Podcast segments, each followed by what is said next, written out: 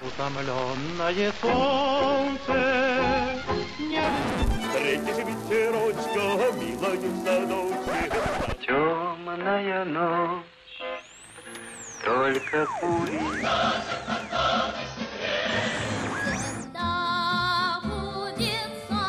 Надо защищается блестяще. Великолепно. солнце светит. Время и песни. Какие песни? Такое время. Здравствуйте, уважаемые слушатели. В студии Вести ФМ Марат Сафаров и Гия Саралидзе. Марат, приветствую. Гия, приветствую. Это наша программа «Время и песни». И сегодня 1948 год. Год, надо сказать, сложный в истории нашей страны. Ну, во-первых, конечно, вся эта эйфория от победы, от победы в Великой Отечественной войне уже проходит – все экономические трудности, которые связаны с восстановлением, с бытовыми даже трудностями, да, которые теперь уже люди склонные тогда не замечать это первые годы, да, теперь они на это обращают внимание, да и внутриполитическая обстановка, и об этом мы тоже будем говорить, конечно, становится не самой радужной, прямо скажем. Но хотелось бы начать не с этого. Хотелось бы начать с того, что все равно жизнь, конечно, продолжается, страна отходит от этой страшной войны, и один из примет того времени, и в частности в 1948 году это случилось, это детские фильмы, мультфильмы, ну и песни, конечно. И вот детская песня, которая и сейчас известна очень хорошо, она прозвучала впервые в детском фильме «Первоклассница» называется, и был снят этот фильм в 1948 году. Да, и как-то символично сейчас, когда окончание учебного года, многие наши юные радиослушатели и их родители готовятся к каникулам. Вот, э, собственно говоря, вспомните этот замечательный фильм. Конечно, детские фильмы снимались и до войны, можно здесь назвать «Подкидыш» Татьяны Лукашевич и другие картины. А потом была война, был большой перерыв в этом жанре, и, собственно, с конца 40-х годов начинают выпускаться детские фильмы. И символично также, что вот этот вот знаковый детский фильм «Первоклассница» снял кинорежиссер Илья Абрамович Фрес, который впоследствии будет классиком этого жанра. Он несколько десятилетий в общем-то, будет лидером среди режиссеров детских фильмов, и, наверное, к некоторым из них и к музыке из них мы еще неоднократно вернемся, но вот сегодня, конечно, первоклассница. Надо сказать, что нет у этого произведения музыкального одного исполнителя, это хоровая песня, которую сочинил Дмитрий Кабалевский и Михаил Зив на слова Евгения Шварца. Собственно говоря, великий драматург Евгений Шварц приложил руку и к сценарию этого фильма. Дело в том, что фильм снят по одноименной повести Шварца, отрывок из которой был напечатан в журнале «Мурзилка». Все вот какие-то символичные да, названия. Да, безусловно, конечно, и Шварц, и Мурзилка. И Мурзилка, да. И а, вот. Да фильм... вы представляете, какого уровня была детская периодическая литература, если в ней писали такие мастера, как Шварц? Как Шварц, да. Конечно, несмотря на то, что вроде бы нету отдельного исполнителя этой песни, она хоровая. Там несколько, кстати говоря, песен, но мы такую самую известную послушаем. Так вот, все-таки юная Наталья Защипина, впоследствии актриса театра сатиры, слава богу, она с нами сейчас, она, конечно, прославилась на весь Советский Союз. Это было ее кульминация успеха. Это была, конечно, и в определенной мере складывание амплуа, за которое выйти было очень трудно. Конечно, советским зрителям запомнилась и холодная, величественная учительница в исполнении Тамары Федоровны Макаровой. Многие влюбились в нее, и, собственно говоря, ее такая еще довоенная слава продолжилась в эти годы. Напомним нашим радиослушателям, что это супруга выдающегося кинорежиссера Сергея Герасимова. Так что вот такие кадры сложились на, в общем-то, достаточно, может быть, проходном, поначалу так считалось, да, детском фильме, который снимали в Москве в 1948 году, а он стал киноклассикой. Да, и вот именно в этом фильме прозвучала, ну, собственно, там и музыка, и песня фильма называется «На прощание с первым классом».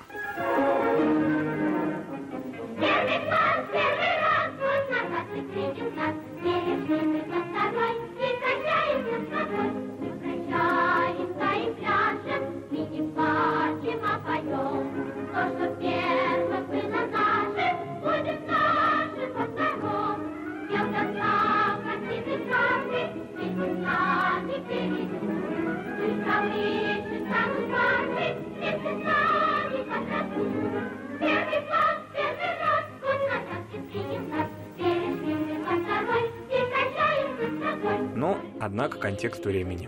Мы вначале Да, можно, я- заканчивая с фильмом, надо сказать, что вот эти песни, и вообще из фильмов, конкретно из этого фильма, были выпущены на грамм-пластинках. Выпускались они э, московским, апрелевским и другими заводами. Начались с 1960-х годов э, на пластинках фирмы «Мелодия». Э, И, в общем, действительно уходили в народ уже благодаря этим пластинкам, Да, а не и фи- только радио. Да, и фильм не устаревал. Его показывали много времени, много лет. Ну, вплоть до того, как вошел в быт советских людей цветной фильм. До этого, когда черно-белые фильмы активно еще смотрели наши зрители, первоклассница, конечно, лидировал среди детских фильмов времени. Ну что, теперь к контексту, не Теперь самому... контексту, да. Контекст трудный, и, собственно, когда мы готовились к программе, достаточно трудно было и отобрать знаковые песни 48 года. Такое складывалось впечатление, что композиторы в начале 48 года, получив грозные указания о творчестве, в том числе и персональные указания, как-то, в общем-то, затаились и в 48 году работали не столь продуктивно, как в 47 или как в последующие годы. Дело в том, что в самом начале года вышло постановление, оно вышло 10 февраля 48 года, публиковалось, ЦК ВККБ издало постановление о борьбе с формализмом в музыке. Ну, известное, да, очень известное постановление. А потом продолжилось и уже персонально. Буквально на следующий день, 11 февраля, в «Правде» было опубликовано постановление ЦК об опере «Великая дружба» Вано Мурадели, до этого, в общем-то, успешного и беззаботно себя ощущавшего композитора, кстати, земляка Сталина, тоже уроженца города Горе. И опера-то его была посвящена закавказским сюжетам. И претензии в основном складывалась не столько к его музыке, хотя и к ней тоже, сколько к либретто. Дело в том, что в январе того же 48 года Иосиф Сталин и другие руководители страны посетили Большой театр, где слушали эту оперу. Она произвела на высоких гостей крайне неприятное впечатление, поскольку вот противоречила, по их мнению, идеологической линии партии. Ну, о сюжете, я думаю, времени нет говорить. Если кто-то из знатоков, да, оперного или любителей советского оперного искусства хочет поинтересоваться, это можно найти. Опера, конечно, уже много лет не идет, не потому что она была запрещена, она потом была и разрешена уже, когда постановление в конце 50-х годов отменили. Но, конечно, она произведение времени своего, не пережившее время. Но вот эти вот политические... Ну, а вообще, давай честно скажем, что в истории она осталась э, с Исключительно названием из-за исключительно того, того, что что, она- ей досталось от, от э, Иосифа Виссарионовича. Да, Чего была там упомянута, да, в этих постановлениях.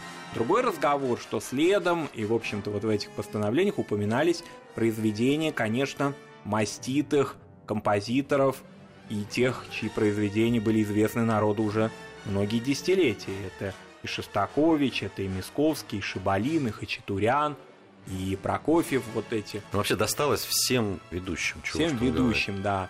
В частности, был отдельный разговор об опере «Леди Макбет» Мценского уезда в докладе Жданова, который назвал эту оперу примитивной, вульгарной, а произведение Прокофьева и Хачатуряна Андрей Жданов сравнивал со звуками бор-машины и музыкальной душегубки. Ну, это удивительно, когда человек, да, там, образование там, и интеллекта Жданова... Ну, Жданов выделялся, надо Он сказать, выделялся, немножко, я имею да. в виду музыкально. Да, В смысле, да, конечно безусловно. Он там и поигрывал на рояле, так считалось, да, но все-таки вот он- Поигрывал, да. Да, ну, ну и вот. делал тогда замечания Шостаковичу. Да, Прокофьеву, Хачатуряну. да. В общем-то, этот контекст времени и замедлил развитие не только классической музыки, что понятно, но и, безусловно, так называемого легкого жанра, потому что сразу же пошли и известные запреты на отдельные жанры легкой песни, например, на танго. В этом году оно практически уходит с эстрады, заканчивается карьера такого знаменитого композитора Оскара Строка, который сочинял э, многие годы танго. Но зато всходит звезда другого композитора, и всходит, надо сказать, на десятилетие буквально. Это Тихона Хренникова. Его именно в 48 году же его назначили главой Союза композиторов СССР. И, и, кстати, он и отметился Да. песней в том числе. Да, он отметился песней, это очень интересно. Фильм, опять как часто бывало в конце 40-х годов, песня выходит из кинофильма «Поезд идет на восток» режиссера Юлия Райзмана. Сама картина, ну, не сказать, что она была полочной, ее не запретили, но она прошла очень мало, потому что также наши высшие политические руководители того времени не одобрили ее, если говорить конкретно. Эта картина вызвала неудовольствие Сталина. Такой существует кинематографический апокриф, как в 1948 году он смотрел фильм «Поезд идет на восток», ну, фильм такой однообразный, едет поезд, останавливается, снова едет, там какие-то вот действия. Я смотрел фильм, но тяжело его Я тоже, смотреть. я тоже. согласен с товарищем Я, Сталином. я- я оценках видел и фильм, я его не- э, я примерно так же, как Сталин. Ну вот э, если заканчивать, это исторический анекдот, наверное. Все-таки Сталин смотрел, смотрел его, потом спросил, на когда очередная остановка была, какая это станция? Ему отвечает, Демьяновка. Он говорит, вот здесь я и сойду, сказал Сталин, и вышел из зала. Вот я примерно как Сталин в какой-то момент перестал смотреть. Но Хренникова помню в этом. Но Хренникова, да, все запомнили, он автор музыки к этому фильму. И он же в этом фильме исполняет одну из заглавных песен «В путь, друзья» на стихи Михаила Светлова. Мы прощаемся с Москвой, перед нами путь большой. Здравствуй, будем знакомы, дай мне руку, незнакомый спутник мой. Поем, друзья, путь далек, дальний восток. Пусть слетит до океана, вести друзей, товарищ Ну, кто поинтересуется, наверное, можно найти э, вот этот э, сюжет э, с Ну, этих хотя бы, да. Он там на аккордеоне играет.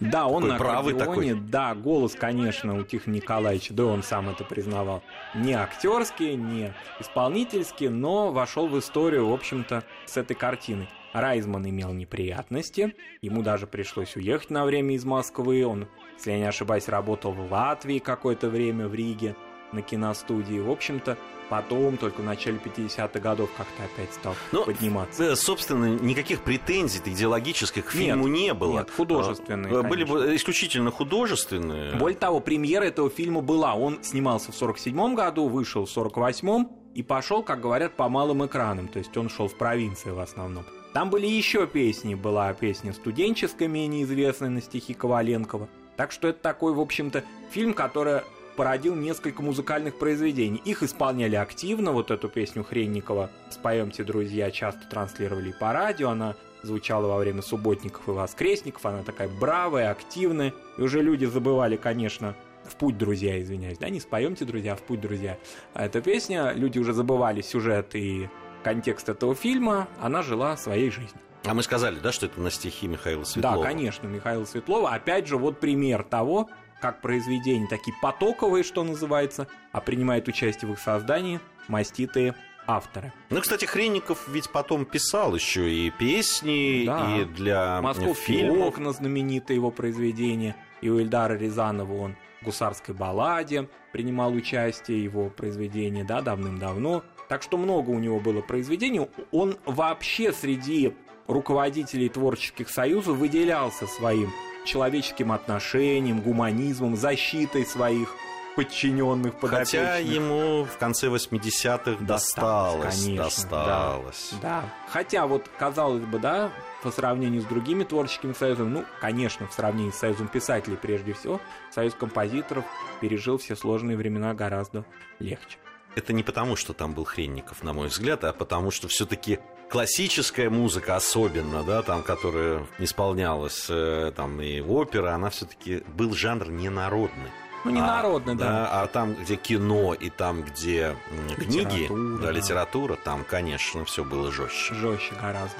Но в то же время вот и под покровительством Хренникова начинает появляться на небосклоне эстрадном композиторы-песенники потихоньку. О них мы будем говорить в последующем. В 48 году еще рано не говорить. Они пока на старте своих карьер. Ну, как раз вот, может быть, и поэтому еще 48-й год не такой урожайный на песни, о которых вот мы знаем, которые до сих пор звучат, может быть, даже как, допустим, те песни, которые, о которых мы говорили в 46-м или в 47-м году. Да.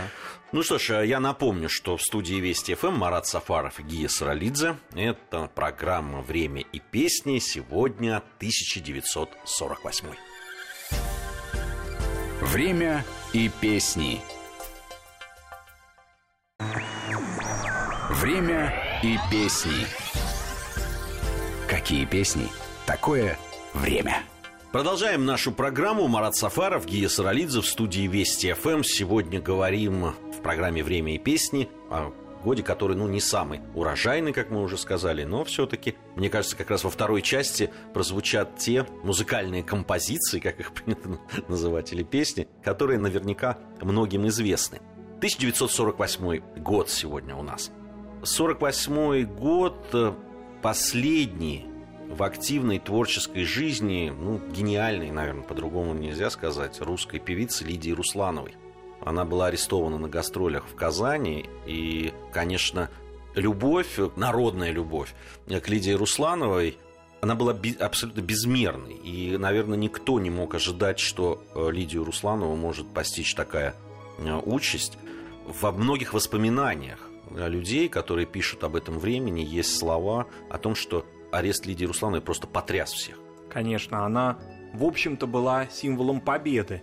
Не случайно весной 45 года Лидия Русланова вместе Красной Армией прибыла в еще не освобожденный от гитлеровских войск Берлин. Один офицер, существует такое предание, ну, конечно, оно достоверно, потому что много свидетелей этому. Увидев Лидию Андреевну на улице Берлина, закричал ей «Куда идешь? Ложись, убьют!» А Лидия Андреевна посмотрела на него и ответила, да где это видано, чтобы русская песня врагу кланялась? Вот такой титан русской песни, русской души, русского народа. Но, к сожалению, в общем-то, тот политический контекст времени затронул и ее. Здесь разные версии, в основном все сводится к ее мужу, генералу Владимиру Крюкову, входившему в ближайшее окружение маршала Жукова, Всем известно, что маршал Жуков в конце 40-х годов находился в опале. Он не был арестован, как известно, но находился вдалеке часто от Москвы, например, в Одессе. А вот людей, близких к нему, постигла участь репрессированных. И Лидия Андреевна, хорошо знакомая с Георгием Константиновичем, Они дружили. дружили, да, она тоже стала жертвой всех этих обстоятельств. Действительно, ее карьера в 48 году завершилась. Она вышла из тюрьмы после смерти Сталина, даже позже еще, и выступала, и участвовала в концертах, и гастролировала, но, конечно, время, проведенное в заключении, сказалось и на ее здоровье, и на ее душе, что ли. То есть что-то уже, конечно, ушло из нее, и последующие десятилетия не смогли наверстать той славы, того успеха и того счастья, которое было в 30-е, 40-е годы. Кстати, уди- удивительно, мы когда подыскивали материал для этой программы, не нашли песен в исполнении Лидии Руслановой в хорошем качестве. Что удивительно, потому что, ну, уже... Это классика. Да, и запись была, и, и все было нормально, и многие песни до нас дошли в вполне приличном качестве, и музыка дошла. Наверняка они существуют, эти записи, но вот в открытом доступе нам не удалось. И более-менее это я объясняю, почему именно эту песню мы взяли, хотя песня замечательная, в исполнении Лидии Руслановой. Вот именно эта песня «Степь да степь кругом». Известная русская песня, такая застольная, я бы сказал. Ямщицкая такая. Да, да, да, да. По тематике, относящаяся вот либо к песням ямщиков, либо к застольным. В ее исполнении э, эта песня звучит. Степь да степь кругом,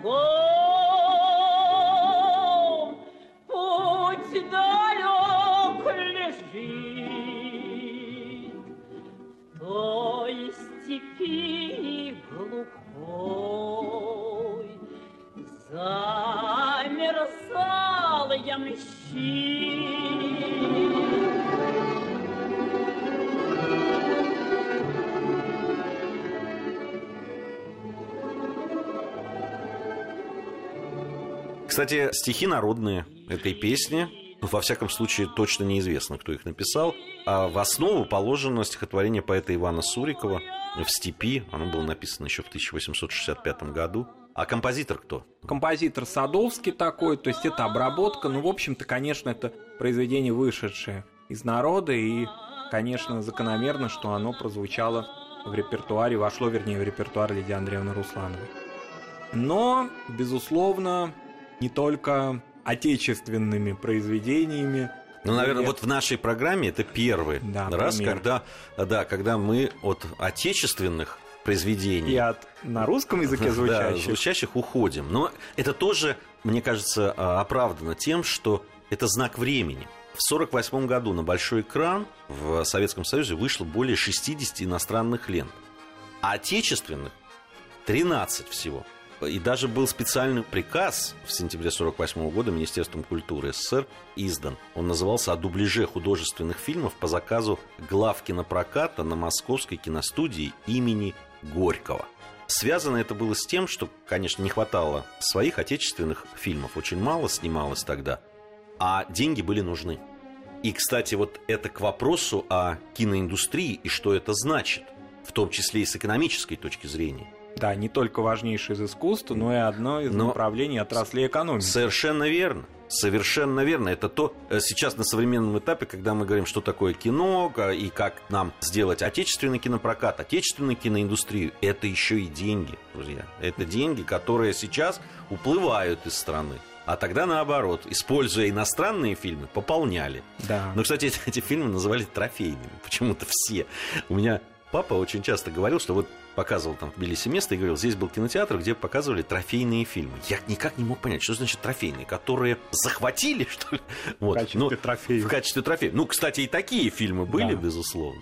Были и такие фильмы, были немецкие фильмы, были итальянские фильмы, но были и американские, которые, допустим, находились Европе, были привезены. Даже возникло среди киноведов, правда, такое выражение «трофейный Голливуд», потому что очень большое количество произведений, снятых на «Фабрике грез», пришли к советскому зрителю вместе с немецкими картинами. Конечно, это немецкие картины, если говорить о них, они не несли следов политических, идеологических, они не могли быть по определению нацистскими, их, конечно, отсматривали хорошо. Это были лирические фильмы, драмы какие-то, мелодрамы, то есть это были произведения, в которых сюжет не имел никакого отношения к идеологии Третьего Рейха. И вот так советскому зрителю парадоксальным образом пришла Марика Рёк, одна из крупнейших актрис Германии гитлеровской фактически. Вот так странным образом. Венгерка по национальности, в нацистской Германии очень успешная, пришла на советские киноэкраны. При этом упоминания, ну скажем так, титры, да, об актерах, об именах, о режиссерах практически никогда не демонстрировались. Узнать об этом можно было только в специальных каких-то службах, в архивах, куда, конечно, большая часть людей, им доступа туда не было. Но, Поэтому- но все-таки песню мы возьмем из другого кинофильма.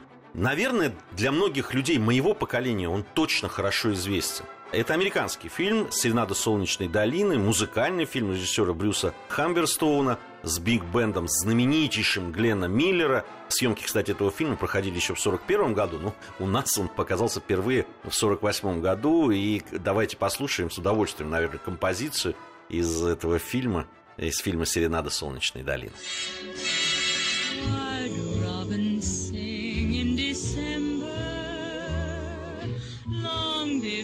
Springtime is due. And even though it's snowing, violets are growing. I know why, and so do you. Да, здесь надо сказать, что иногда названия фильмов даже менялись в советском прокате. Наш знаменитый киновед, мы его уже цитировали в одной из прошлых программ, Евгений Марголит, отмечал, что, скажем, фильм «Дилижанс» назывался в советском прокате «Путешествие будет опасным», «Грозди гнева», «Дорога бедствий», «Вива-вива», «Капитан армии свободы» и так далее. То есть, в общем-то, такое было восприятие этих фильмов особое в Советском Союзе. Они шли на советских экранах совсем иным образом, нежели в Риме, в свое Ну, я время. думаю, ну, с другой стороны, городах. также нравились людям. также нравились, да. И вот каким-то образом мы сказали, что титров не было, но каким-то образом имена актеров, во всяком случае, уж режиссеров или композиторов нет, но актеров просачивались в среду Ну, советских и становились, людей. они становились, И становились известными, известными, да. да. и их фотографии тоже находились и вешали у себя, как тогда было принято. В конце программы, конечно, не могу не поделиться вот этой вот историей удивительной взаимоотношений да, нашего отечественного кино и того кино трофейного, которого показывали. Это вот тоже связано с Марикой Рёк. Ведь фильм э, «Девушка моей мечты», о котором ты, Марат, уже упоминал, снимался в Праге. В оккупированные еще немцами. Еще да. немцами, да. А в кинофильме Александрова «Весна», о которой мы говорили в прошлый раз, и который был снят в 1947 году, Орлова бьет чечетку на том же полу, что вот знаменитая чечетка Мари Кирек. Фильмы снимали в одном павильоне. Вот это удивительно, что когда заезжала туда съемочная группа Григория Александрова, вокруг еще стояли тогда декорации девушки моей мечты. Вот это Да. все-таки удивительная На история. Барандове, вот именно на той знаменитой киностудии в Праге. Вот таким мы увидели 1948 с Маратом Сафаровым. Спасибо всем за внимание. Совсем скоро встретимся и будем говорить уже о годе 1949.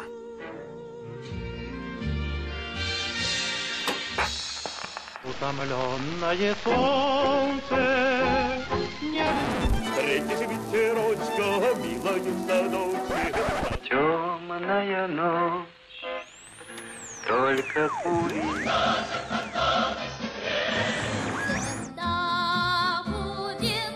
Если надо, защищается блестяще. Великолепно. солнце светит. Время и песни. Какие песни? Такое время.